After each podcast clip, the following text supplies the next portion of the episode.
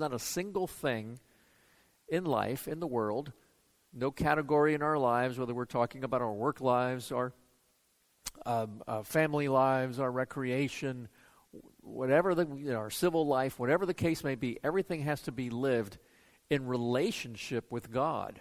Uh, of course, we know many people do not do that explicitly, but of course, even that is a relationship. It's a broken relationship, it's a relationship of rebellion, but it is a relationship. So everything, everything has to be lived in relationship with God. And then we saw in the second question, it answered the question of how then do we know what is the proper way to live in a relationship with God? And that question told us that that answer is found in the Scripture and only in the Scripture. And we looked at the Bible, we talked about a little bit of its nature, and we saw the absolute necessity of Scripture. Like we said, the Scripture does not speak about everything, it doesn't teach us calculus, for example, but it has something to say about everything. And again, we come back to this idea that it informs every aspect of our lives so that everything that we do and everything that we're involved in ultimately has to be shaped by what we read in Scripture. Scripture tells us how we are then to live a life that glorifies God, a life in relationship with God. And then last week in particular, the question began to unpack Scripture, asking, well, what does the Scripture actually teach us? And it broke it down into basic categories what the Bible teaches about God and what the Bible teaches about our response, our duty to God. And you'll remember that one of the key things that we said, when we take what it teaches about God, that includes also what it teaches about man, because God is the creator of man, and, and so on and so on. So, uh, what we saw there last week was that that's going to define the catechism from this point on, starting in question 4, which we have today, through question 37. It'll unpack for us what is God. And what are we to believe concerning God? And what duty God requires of man then comes in questions 38 through 107. That's the end of the catechism. So that's the way it's going to break down.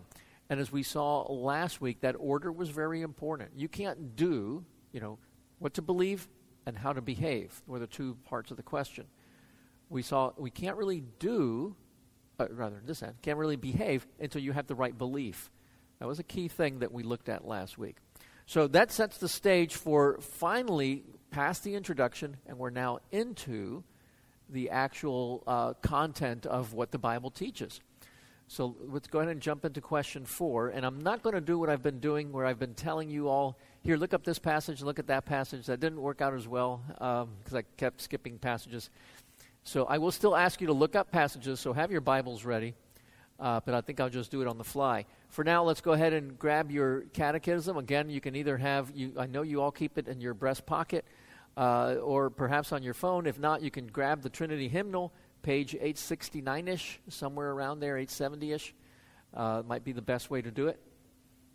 Which one is it? 869. 869. All right. And there we have question number four.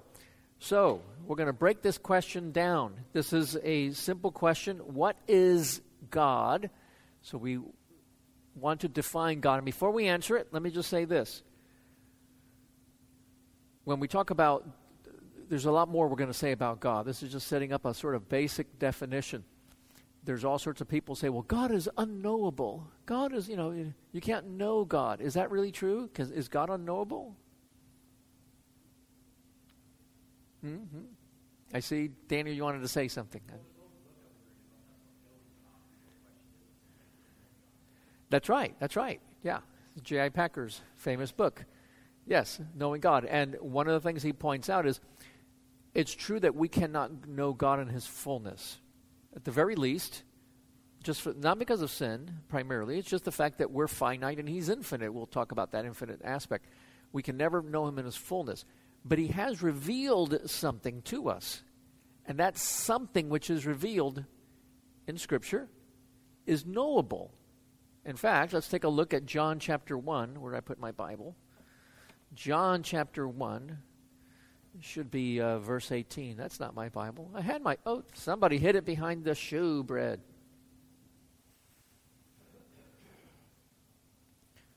So let's look up John chapter 1. This is a key, even though it's not directly in the question, and we haven't even gotten to the question. There's so much to do today.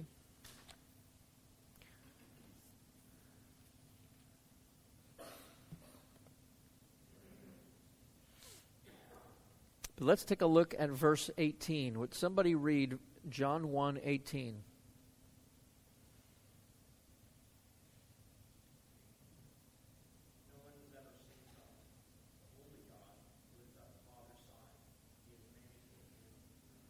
All right, thank you.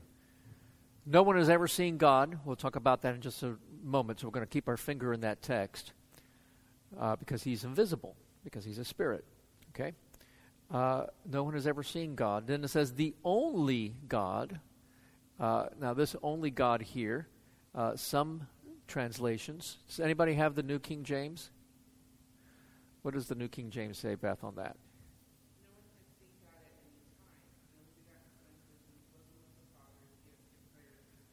The only begotten Son.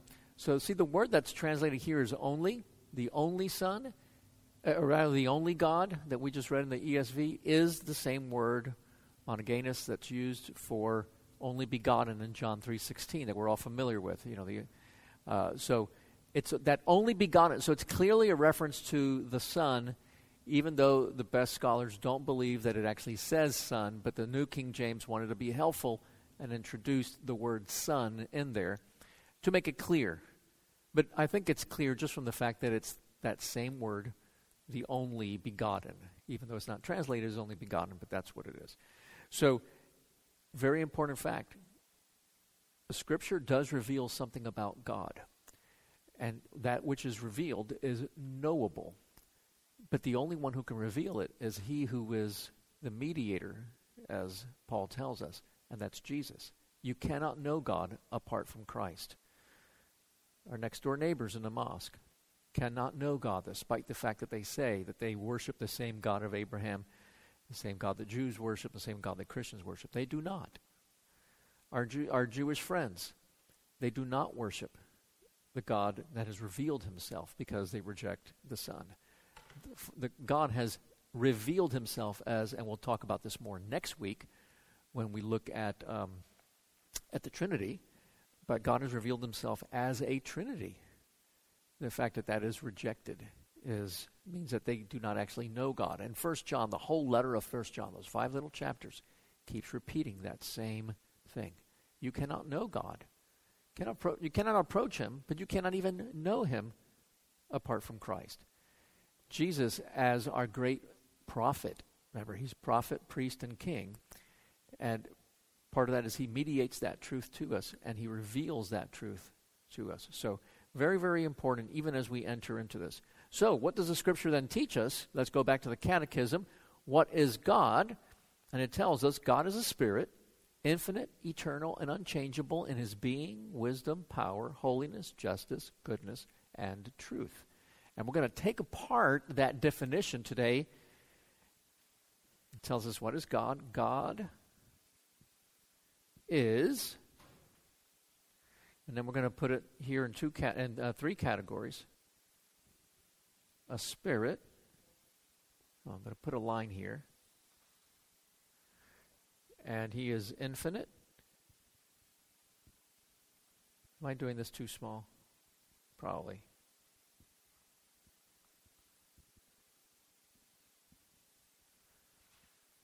He's eternal. He's unchangeable.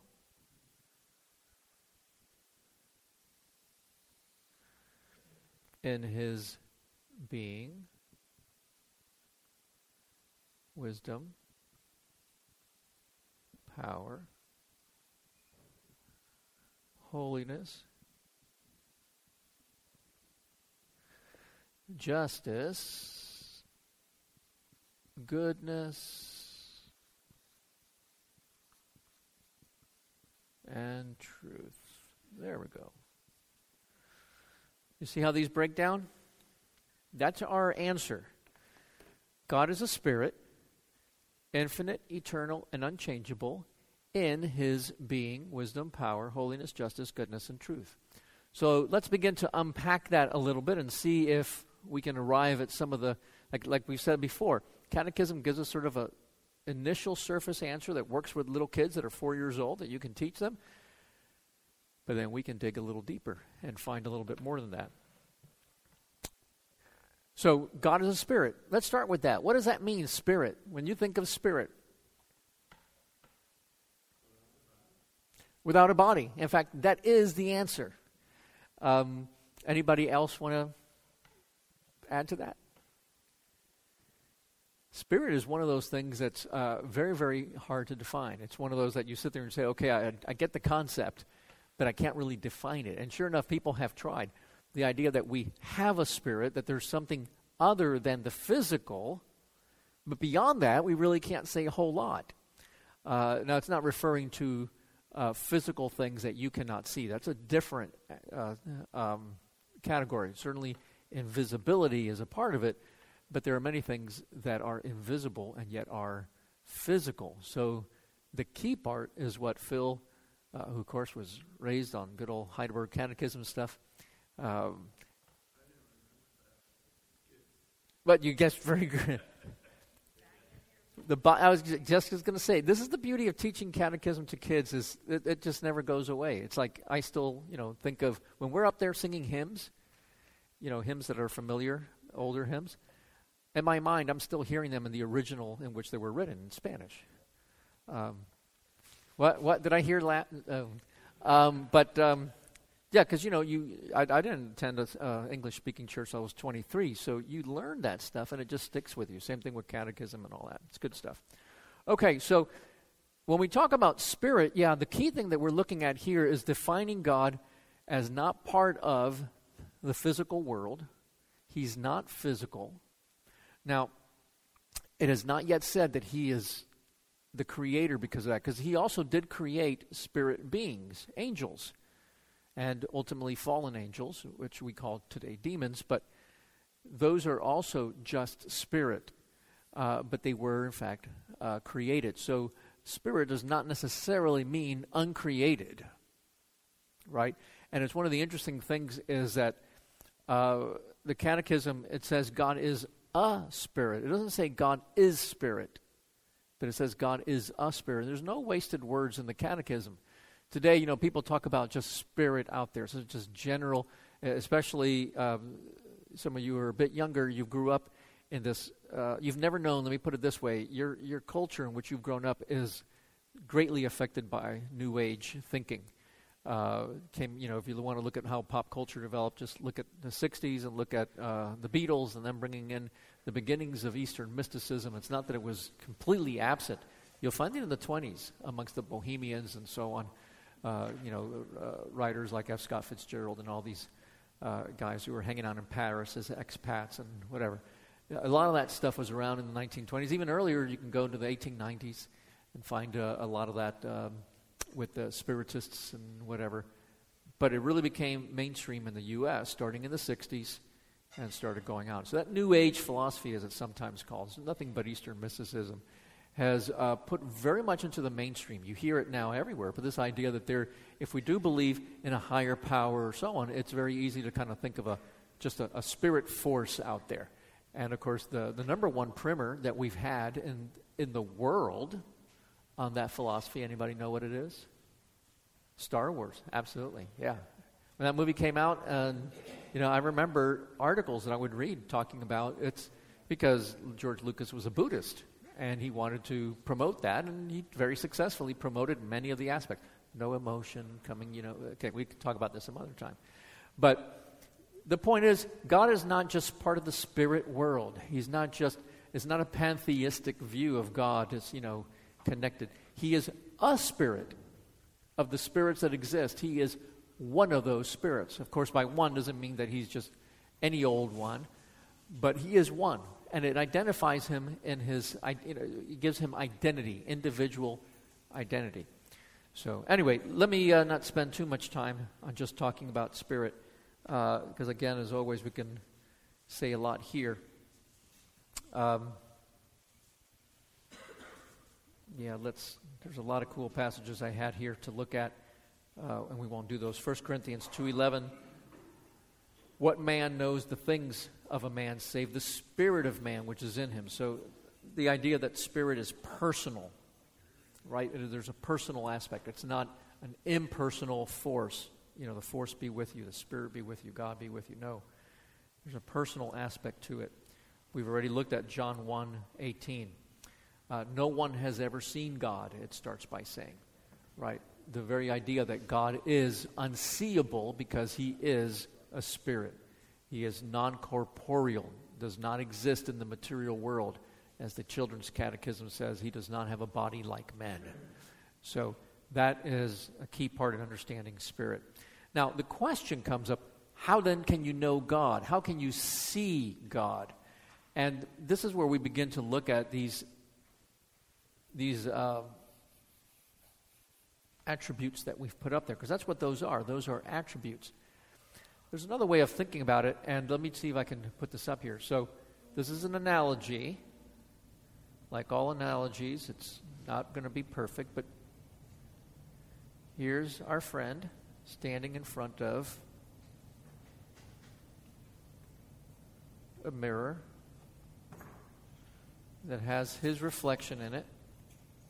I'm not going to be able to do this just right. Right?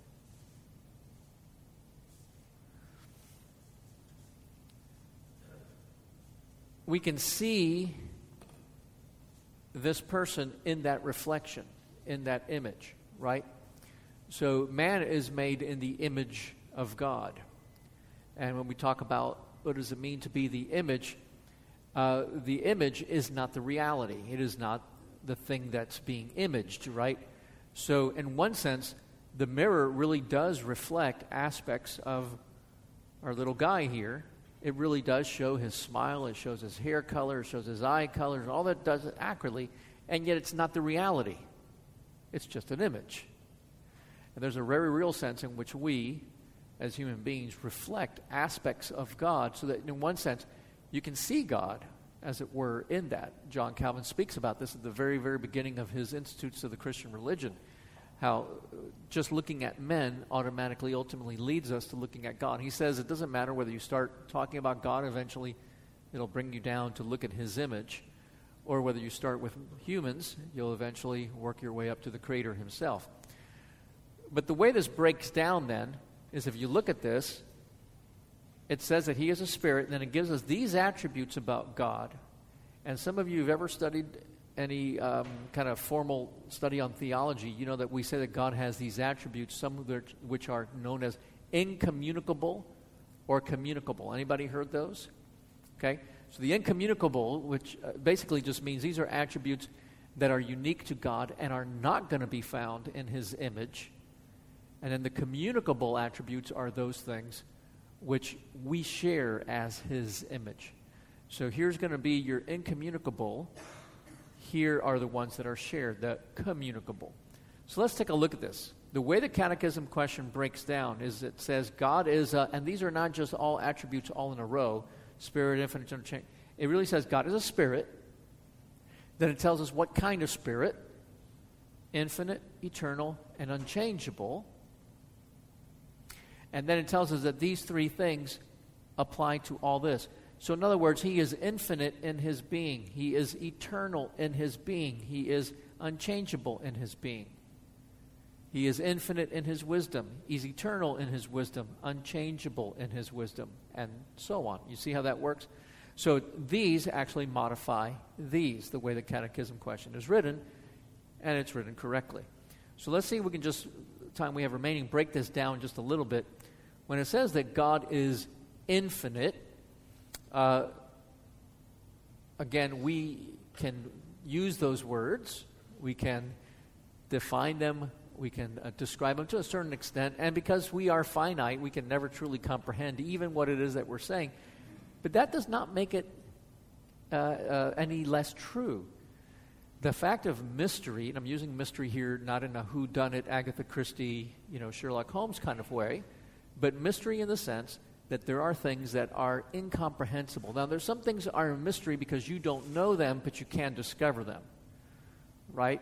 So if I ask you, what is my middle name? You might say, well, that's a mystery. I'll have to research that. And, you know, you can come to discover what it might be. Uh, right? That kind of thing. But then there are some things that will never be known and remain mysteries. And so just because that's true, uh, just because it's a mystery, does not make the fact less true. Right? In other words, my, the fact that whether I know it or not does not determine its truthfulness. The reason I say that is because we live in a postmodern culture where the idea is that what is true is because I declare it to be so. Postmodernism, which uh, claims uh, that it has divorced itself from the modernism of the 20th century, the hubris of the fact that we can know all things. Postmodernism has basically said we cannot know all things except what I deem. It doesn't quite recognize that's what it's saying, but except uh, postmodernism says I am the ultimate authority. I deem whether this is my narrative, your narrative, I deem whether it's worthy of my belief. So I am God because I determine truth. That is what postmodernism is. It says your truth is relative, and I will weigh what it's before me, and I will choose, and I will determine. Modernism, at the very least, well, I believe that it could arrive at the extent of knowing everything, and what it knew, it knew without question, which is why in the 50s, scientists and doctors were revered. Today, your doctor tells you something, you're like, he doesn't know what he's talking about because the internet said, and you know, off you go. The bottom line is, we are the final authority in postmodernism. So I just wanted to be sure that, you guys hear that when we speak of mystery, it does not mean that it's any less true just because I didn't get it. Okay? But the mystery is that God is infinite, which just simply means that He is without limit.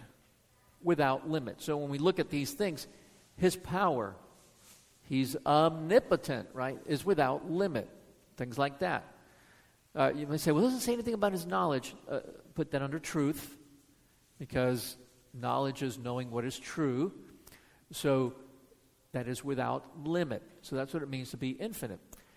The fact that he's eternal, in one sense, that also fits into the infinite part, but it means that he always exists. Now, you, somebody might say, wait a minute, that should not be incommunicable because we're eternal. We were created to live forever. Several things we're going to say on that. First of all, uh, if that is true, and it is true that we're going to live forever, whether one goes to hell or one goes to heaven, it still is forever. But if that's true, it's only because God sustains us. He could at any moment withdraw. Right? Hebrews chapter 1, verse 3 tells us, in fact, it says that it's the Son who not only created, but who sustains. He, if, if Jesus just withdrew his sustaining power, we would just blink out of existence. And it, it's, not, it's not being dead, it's being completely, nothing would exist. So if we are continuing forever, it's only because of God. There's that dependency that needs to be said. But in the end, it really still does not become eternal, although we use that language. Because eternal means no beginning and no end. And every single bit of creation has had a beginning. We might say everlasting. That might be a better word to use. But not eternal in that regard. So, in that regard, God is un- eternal. And then unchangeable, sometimes called immutable it means that God does not change. Uh, God doesn't have to grow. God doesn't have to um, discover more about himself. God, you know, is unchanging. Wait a minute, Pastor. What are you about those times where we see that it says that God changed his mind? I read that in Scripture. Okay, hang on to that. We'll talk about that uh, if we have a little bit of time uh, here at the end. Uh, it has to do with things like um, even explaining uh, how the Bible says uh, you know, the hand of God, or God sees. If He's a spirit, right, there's no hand, it doesn't have eyeballs or anything. So let me just hold on to that. But God does not change, He is immutable. And that means that all these things you can trust. If God tells you that I'm going to take care of you or I'm love, He's not love this week and hate next week. He is unchangeable. So those three he is a spirit that is infinite, eternal, and changeable, and those three qualities apply individually to each one of these other attributes. So, in his being, he is infinite, right? There's no limits to his being. We're limited beings. We can't be everywhere at once and all that other stuff. And so on. It's an eternal being, always been around. He doesn't change. And same thing with his wisdom, right? Uh, he knows how things are. His power, what he can do or not do. Oh, Pastor, can God create a square circle? If he were truly, you know, unlimited in his power, he can create a square circle. Uh, anybody here ever take a philosophy class where the philosopher brought that up? No, am, am I? Okay, one.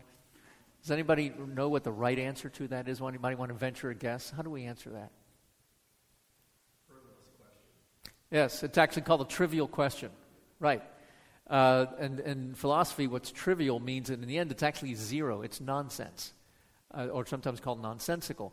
And of course, we use the word nonsense in colloquial, but in, in, in study of logic and philosophy, nonsense is actually a technical term. Uh, you're talking about things that do not make sense. So just because you mention two words uh, together does not mean that they're. And so there's no limit on God's power that He can't do something nonsensical. Um, oh well, sure, sure.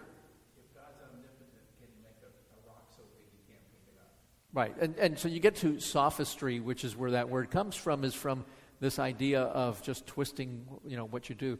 Today we have a whole elite class that exists in, you know, in that area and is very good at, at using that kind of, kind of thing. Um, but yeah, so his holiness, his separateness from the world. remember, God is holy. The word holy just means separate, standing apart, set apart. And God is separate not just because of his moral righteousness as opposed to our sinfulness. Because there was a day in which we were not sinful before the fall, and man was, uh, was uh, in that regard, morally uh, righteous. Even then, God was holy. He will always stand apart from his creation. He is not his creation, but he stands apart from his creation. He will always be the creator, and we will always be the creature and the creation around us. So, in that regard, God is always, always holy. His justice, what is good and right, goodness. Now, some people sit there and say, you know what's missing from this whole list is love. Love is missing. Uh, and that's true, it is. And there's been a lot of ink spilled on whether that was just because, you know, these were all dour Presbyterians, right? That's how that's, you know, the guys who wrote this all together. And then it's like after they walked out, they're like, oh, we kind of forgot love. Well, too late. We sent it to the printer, you know, that kind of thing. no, all the, all the, um, and of course they thought a little differently in their use of the English language. Not all that differently, but all the commentaries of the time, and since then also point out that that's super, that's super um, intended if you wanted the way we think of as love here under goodness, under goodness, the idea that um, uh, to be loving is a good thing, but actually love comprehends, it goes much further than that. And all these other qualities, because God Himself is love. You don't see Scripture saying God is justice per se, although He is just.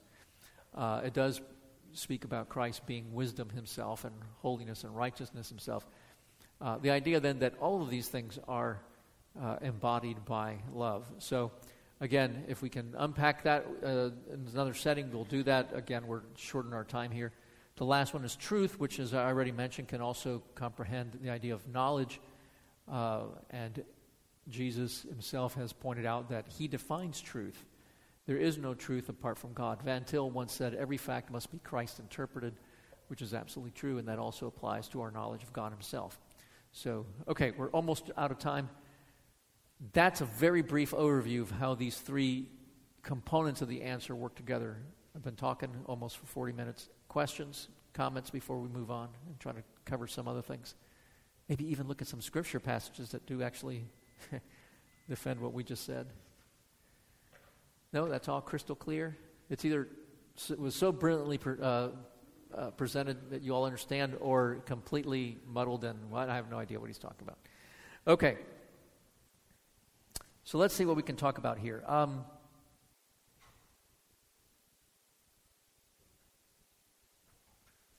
yeah, I don't think we have time to talk about that. Okay, so when we look at this idea of seeing God and these, these attributes that are uh, communicable and incommunicable. We share these, right, with, with God. Uh, we can be wise. We can execute power. We can do things. We have power to do things. We can be holy and so on. We can know things. We can study things. We can be good to one another. Every one of those will not be infinite, eternal, and changeable. Our goodness changes, right? Some moments were good, some moments were not so good. Uh, just ask any married couple, and they'll explain to you that those moments, you know, the person doesn't, the same person, and yet there's a change in their attributes. So all of us uh, have these attributes, but they are mutable, they are changeable. They're not infinite. Our love is, you know, doesn't go on forever. One of the passages that I tend to use a lot is in 1 John chapter 4 when I do weddings. And you'd say, well, why would you pick that? Oh, it has that lovely, you know, 1 John 4 8, God is love. But if you read a little bit more around it, which we do, and when I do weddings, we quickly discover your love is going to run out. That's a, you know, just imagine you're telling that to the bride and groom. You love one another, it's not enough. Now, you don't stop there. You point out to them, it's not enough. It's going to fail. Uh, you've heard, some of you have heard me use the jelly donut uh, analogy.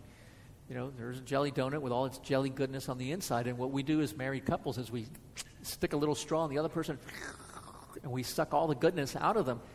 And, and as long as we're doing that and we're each meeting one's needs, then we're all lovey dovey. Oh, you're wonderful. Oh, you're perfect. Oh, you're so attractive. And sooner or later, something happens, and all that little lovey dovey good stuff on the inside runs out. Now, it might be replenished over time, but it runs out.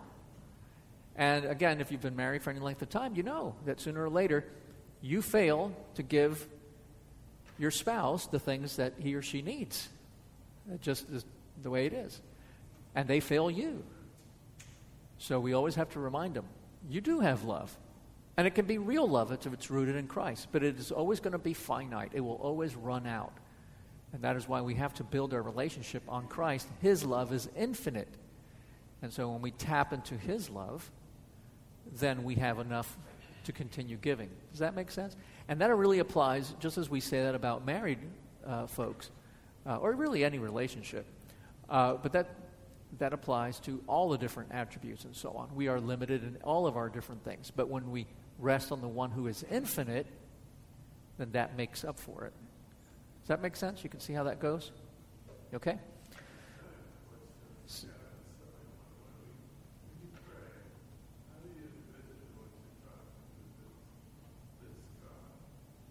That's actually not a silly question at all. So Phil is saying he's got a silly question, but it's not. He's saying when we pray, how do we envision God? So uh, one of the things that we want to talk about when we get to the Ten Commandments, which we get to later uh, in the uh, in the Catechism, is this aspect right here. God is a spirit. So we don't actually see God. We will never see God. Even in the new heavens and the new earth, you will never see God. But take a look uh, to answer that question. Uh, let's look at 1 John chapter 1. Not John chapter 1, but let's look at 1 John chapter 1.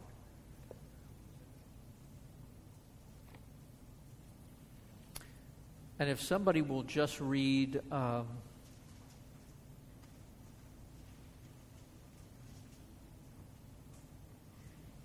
uh, just the first three verses, or even four, just to be complete.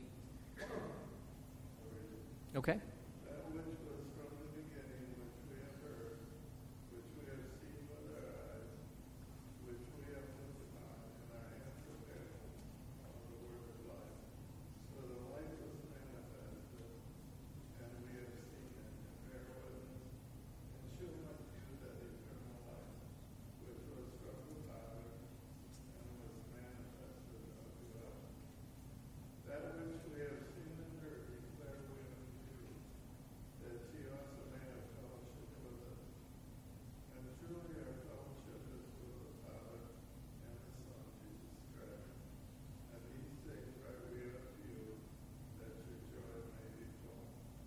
All right, thank you. So here is the Apostle John. Let's start from the end of what he's saying. He's saying, I'm writing so that you can have fellowship with us who are already believers, but ultimately that fellowship is with God, and he says, in the Son. So, this idea, again, that you cannot know the Father, you cannot know God unless you are in fellowship with Him, you're in union with Him, and it only comes through this one who they have seen whom they have heard, who they have touched, or he repeats seen by saying have looked upon, and have touched with our hands. He's saying this, this phenomena of God taking on human flesh, we've, we've seen it. We've handled it. It's, it's real. It's real. And he was manif- manifest. He manifest. He, the word manifest in Greek, we don't use the word manifest that way anymore. So maybe our translators need to start thinking of a more contemporary word to be used here. Uh, it still has that, that older use, but the word manifest here made himself known. And and, w- and what is he saying? He's saying life itself. So he's throwing out all these things that are in his mind. You know, he's going to get there. It's the Son that he's talking about. But this is life itself. That which gives us life and is life made himself available and known right in front of. And, and, and we've experienced it, is what he's saying. We've seen it, we've touched it, we've heard it. Right? So, who do we pray when we pray? You know, what do we envision? What you, you can't envision God, and I'm sorry, the Simpsons view is of you know God sitting up in heaven with a beard beginning to approach mine or whatever, you know, uh, doesn't doesn't qualify. The best that we can do, and by the best I really mean it is the best, is Jesus. Uh, you might say, "Well, I haven't seen Jesus either," so. But we do see Jesus, just not in the sense that I could say, does he have blue eyes? Does he have brown eyes? Does he have long hair? Does he, you know, we don't know. And we, and we um, uh, intentionally do not know, according to the scripture, so that we don't get hung up on those things, so that we don't start a cult of all the blonde haired people, you know, because that's what Jesus was, blonde haired, or, you know, all the left handed people because Jesus was left handed, or whatever. You know, we, we have no idea what those things are. We just do know the one thing that He is, that all of us is, which is human. more than human, not just human, but still fully human. And so it is through Jesus that we see God. By the way, Jesus shows us all these attributes, right? And so we actually, so one of the things that we see in Scripture, because Scripture reveals God, uh, is you don't get, you get statements like 1 John 4 8, God is love. But generally, the scripture is not a systematic theology book. And there's not, okay, the first three chapters and part two is going to define God's attributes like a systematic theology does. Instead, what do you see? God redeems a people out of Egypt who don't deserve it, who were sinful people, and he's long suffering with them even as they continue rebelling. So, in history, in action, because that's what all history is, it's a record of action, God reveals his attributes right? It's one thing to say, that person is very kind, that person is very humble. And then you live with that person and you work with that person and you figure out this person is very kind, this person is very humble. In most cases, people don't arrive at your workplace or school or whatever and say, and have a little sign saying, I'm kind or I'm an idiot or any of those things, right? How do you find it out? You observe it, you see it in practice, you see it how they behave and how they treat others and so on and then you sit there and say, "Yeah, he's a moron." Um, okay, don't say that. That's not something good to say. Uh, but you know, you might sit there and say, "Yeah, he's less loving than he could be," or or he's actually very gracious, right, and that kind of thing, uh, right? She's a very generous person, and so on and so on. And you see it by what they do. And so the scripture in history, redemptive history, reveals God's character. We see it in what he does. Um, and ultimately, that character is put forward in Christ, who is the Word. And by the Word, that, ver- that, that, that word is picked, that word, word, word logos is picked because it, if this is the revelation of God, the Word, then Jesus himself is the ultimate revelation, the ultimate speaking of God and who he is. And it's an action word. In fact, in Spanish, which is the, the language you'll all learn in heaven, um, John 1 is translated, in the beginning was and logos is translated in the beginning was the verb. The idea of a word, but it's what do we all learn in second grade? A verb is an action word. You don't know God apart from his action. Jesus is the perfect manifestation of God in action. And you see all those attributes. How do we know that God is just? The cross. How do we know that God is love? The cross. right? He goes to the cross because he's just and he's holy, and sin can't be uh, um, uh, tolerated. It must be uh, dealt with. And yet, He's a gracious God of compassion who has mercy on people who are sinners. And so the cross also reveals that, you see, in action. So, okay, so good. I, I didn't really answer your question because it's unanswerable, Phil, other than to say, what do I envision? I, I personally do not envision, um, uh, you know, uh, some grandfather in the sky, which is the image that's been tried that they've tried to put in our mind, an inoffensive being who just wants to pass out candy to children and all that stuff. Uh, that's that's the good view of God, and there's a, the evil one that he's just a mean old man, that kind of thing. The only way I can envision it is through Christ.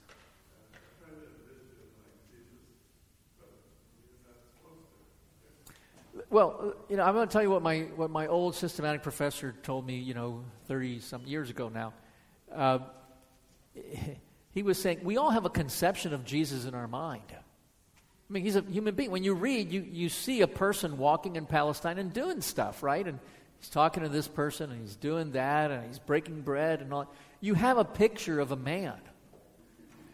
That's fine. Hang on with it. God knows that we're physical and we, we can't comprehend.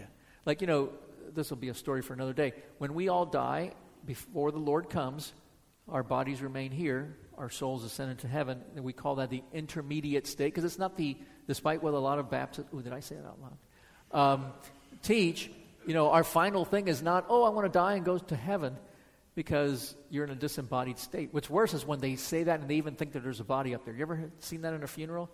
That's not Aunt Mildred. That's not, yes, it is Aunt Mildred. She's in the coffin. She's dead. But that's not Aunt Mildred. She's in heaven right now in her new body dancing. No, she's not. Her body's right there. And when Jesus returns, that body will be raised and united to the soul. But what it means is when they would ask, what is the intermediate state like? We don't really know because none of us has been there. But we do know one thing. We think that we're going to be like able to perceive things. You can't even perceive stuff without your eyeballs and your ears and you know your your ability to touch and taste and so on. You can't. Even when you think in your mind, everything you think is physical. Think about that. You need a brain to think. You need chemical. It's not just that. Your brain is, you know, because that's what uh, the seculars do want to tell us that you're, you're nothing more than just, you know, these chemical impulses from just firing neurons and all that, and it's all made, made up. Uh, tell that, when one of those guys tells you that, just deck them and say, hey, it's just it's just an illusion of you know what you felt. Okay, uh, don't do that because you'll be in jail. But um, sometimes you want to. Okay, uh, but the idea basically is you're unable to comprehend. So uh, even in the intermediate state, it doesn't happen. Everything needs to be put to us in terms that we can grab a hold of, and that's why Christ is so very real in that regard. Even but it's okay to have a conception in your mind. Our, my systematic prof- theology professor just said just just run with that. That's all you've got. He knew that we were made for that. So he knows that when we read the word we're going to conceive of a man doing things. And that's okay. So and what what and yeah well, a person who's agnostic basically says they do not reject. And it, you can be agnostic about all sorts of things, right? Uh, are the Mets going to win the World Series this year? I'm agnostic. I don't really know. That's all it means. Agnostic means without knowledge. It means I don't really know. So now I, we all want the Mets to win, but we don't know if they're going to win. Um, so I'm agnostic. It doesn't. But when we talk about belief in God, that person is saying, "Oh, look, I'm not rejecting belief in God, but I'm not accepting it either. I'm just I don't know," which is just a cowardly way out. But that's all that basically means. If that's what you're asking, I'm not. Yeah, just basically mean I don't know. So, all right, uh, Scott. Going back to Phil's question. Yeah.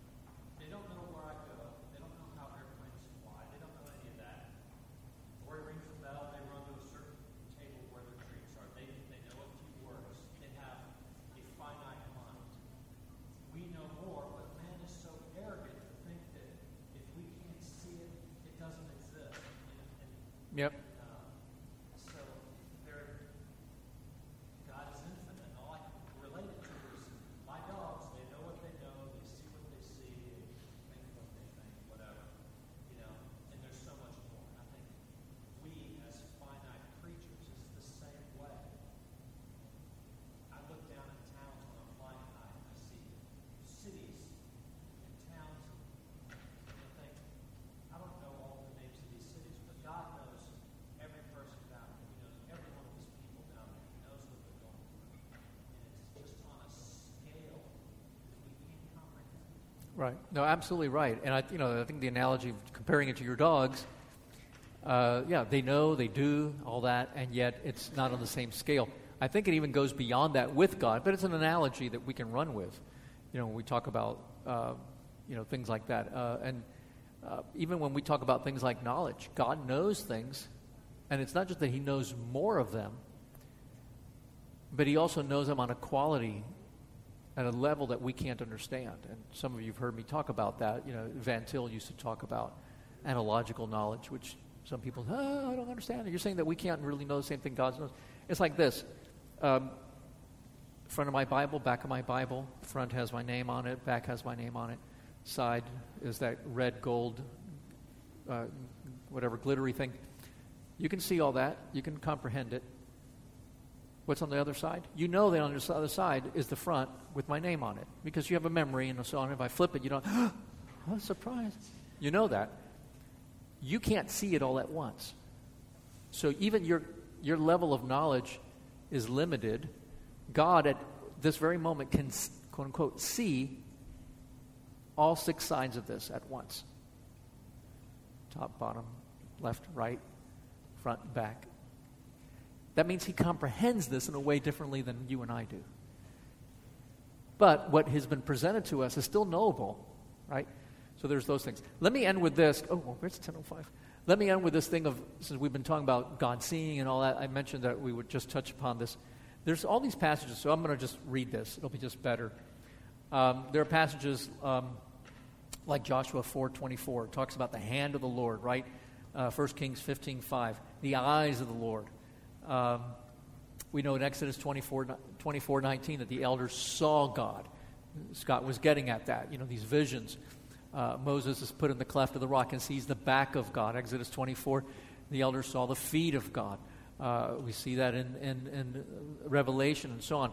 They're all kind of wrestling. So we put those under this idea of uh, anthropomorphisms. The idea of some of it is metaphorical. God's hand is mighty to save. We do not really think that God stretched out a physical hand and slapped, let's say, Pharaoh around and so on. But the idea that he was able to move, of course, as creator, it was trivial for him, but he was able to move uh, uh, uh, events in, on earth in such a way as to deliver his people. And we talk about his hand. Uh, but what about those times in which they actually did see something? And that's an important point. Uh, Joshua in chapter 1, God shows up. And he's talking to the, to, uh, to the, um, the captain of the army, the, and he's talking about the angelic army, the captain of the hosts. Right? So, or, or Abraham, uh, right before the destruction of Sodom and Gomorrah. And uh, these three visitors come, but one of them is God. You know that because he says, Shall I reveal? Shall we reveal? That it's not a royal we, it's that we of the, the Trinity. Shall we reveal to, to Abraham what we're about to do in, in Sodom? And when the other two angels, uh, the other two, in that regard, the other two beings leave, the two angels that he sends to destroy Sodom and Gomorrah, Abraham talks to this remaining one and he refers to him as the God of heaven. So he knew that he had, in that moment, Yahweh was before him. What's going on there? What's going on in, in, in, uh, uh, with Joshua? What's going on with Abraham?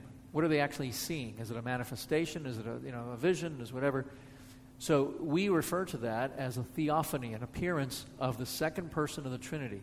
Because Jesus, while Jesus, the man that we know today, has a beginning, his birth through Mary, and so on, uh, Jesus the second person of the Trinity, the Son, has always had as his main role that of the Word. He's remember he didn't start being the Word with Jesus. He's always been the Word. In the beginning was the Word, and the Word was with God, and the Word was God. He always has had part of his role is the manifestation of God in action. So this is a manifestation of the second person of the Trinity, God the Son, who appears just like angels will take on those two angels that destroy Sodom and Gomorrah. They're spirit beings, and yet God grants them physical form for that purpose. He takes on physical form. So there does happen in Scripture where there is physical form taken on by the second person of the Trinity. Um, there's more that we can say, but let's go ahead and stop there. Um, I did say we're going to talk about what happens when God changes his mind. Okay, in 30 seconds, uh, you read that in certain places, like where it says in, in, Genesis 6, God saw the evil of all men. You know, this is right before the flood, and he basically says, you know, these guys. Uh, and it uses the language, he repented. Or other times when he says, I'm going to strike Nineveh down unless Nineveh does this and this and that and repents. And then they repent, so God changes his course of action. He was going to judge them. Oh, so he changed, and so on. Did God actually change? Or did the people change?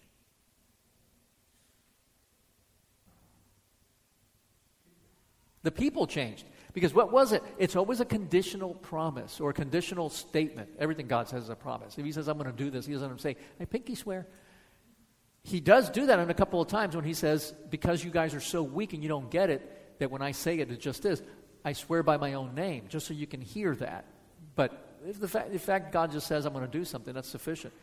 So God says, unless A, unless you do this or do that, then this is going to happen. It's always a conditional statement. God was just. God, let's just use those terms. He's just and he's going to punish sin. And God is loving and compassionate, right? Those two things. And gracious. Was he ungracious beforehand? He was just a judge that was going to judge them for their sin? No, he was just a compassionate God because he gave them a chance. He gave them an opportunity to repent. And then they repented, and he withheld justice, or withheld them being punished, was he any less just? No, because he was going to take it out on his son later. And you, you see, God's character never changed. What changed was the people and their response to God. Okay, we can. Okay, that was more than 30 seconds, but we do need to stop. So let's go ahead and do that. If you have any other questions, too bad. Uh, we'll take them up some other time. Um, no, for real, if you just get a hold of me, uh, or if we need to, we'll continue next week.